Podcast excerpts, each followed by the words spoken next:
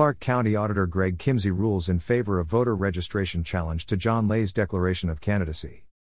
Kimsey tells Clark County today that his ruling doesn't affect Lay's candidacy for state representative in the 18th Legislative District. Clark County Auditor Greg Kimsey has ruled in favor of an area resident's voter registration challenge to the declaration of candidacy filed by Camas resident John Lay to run for state representative, position 2, in the 18th Legislative District. For now, however, Kimsey told Clark County today his decision does not change Lay's candidacy. It doesn't affect it, said Kimsey, referring to his ruling and Lay's candidacy. The voter registration challenge was his address as of May 26, 2022. That's all it was. Kimsey said the Clark County Elections Department has no reason to prevent Lay's name from being placed on the ballot for the August 2 primary election. Lay is one of four candidates who have filed for the seat. The others are Duncan Camacho, Greg Cheney, and Brad Benton.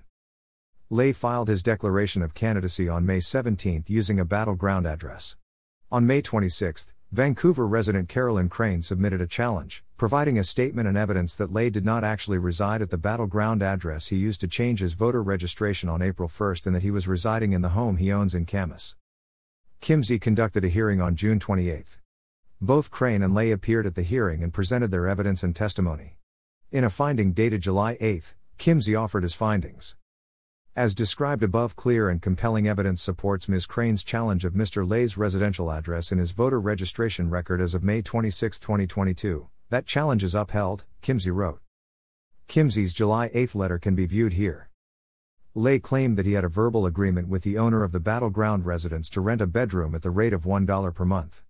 Kimsey provided this timeline from the evidence submitted at the June 28 hearing. On April 1, Lay entered into the verbal rental agreement, leasing a bedroom in the Battle Ground home for $1 a month.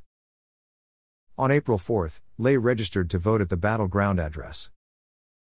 On May 17, Lay filed his declaration of candidacy for the 18th legislative district seat.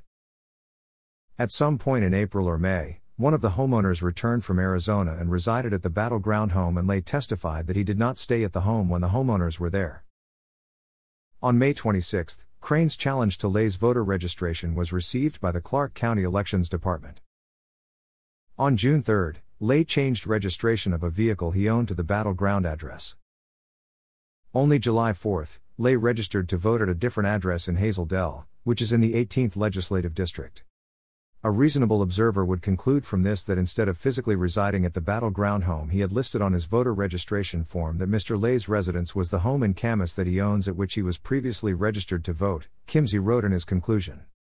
As Kimsey stated, his ruling only addresses whether or not Lay was residing at the Battle Ground address on May 26, the day he received Crane's complaint. Kimsey told Clark County today that there are only two provisions that would prevent the Elections Department from placing Lay's name on the ballot.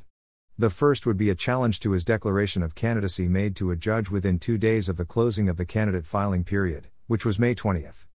Crane's challenge was made to the Elections Department on May 26th. The timeline for the second provision will come after the August 2nd primary election.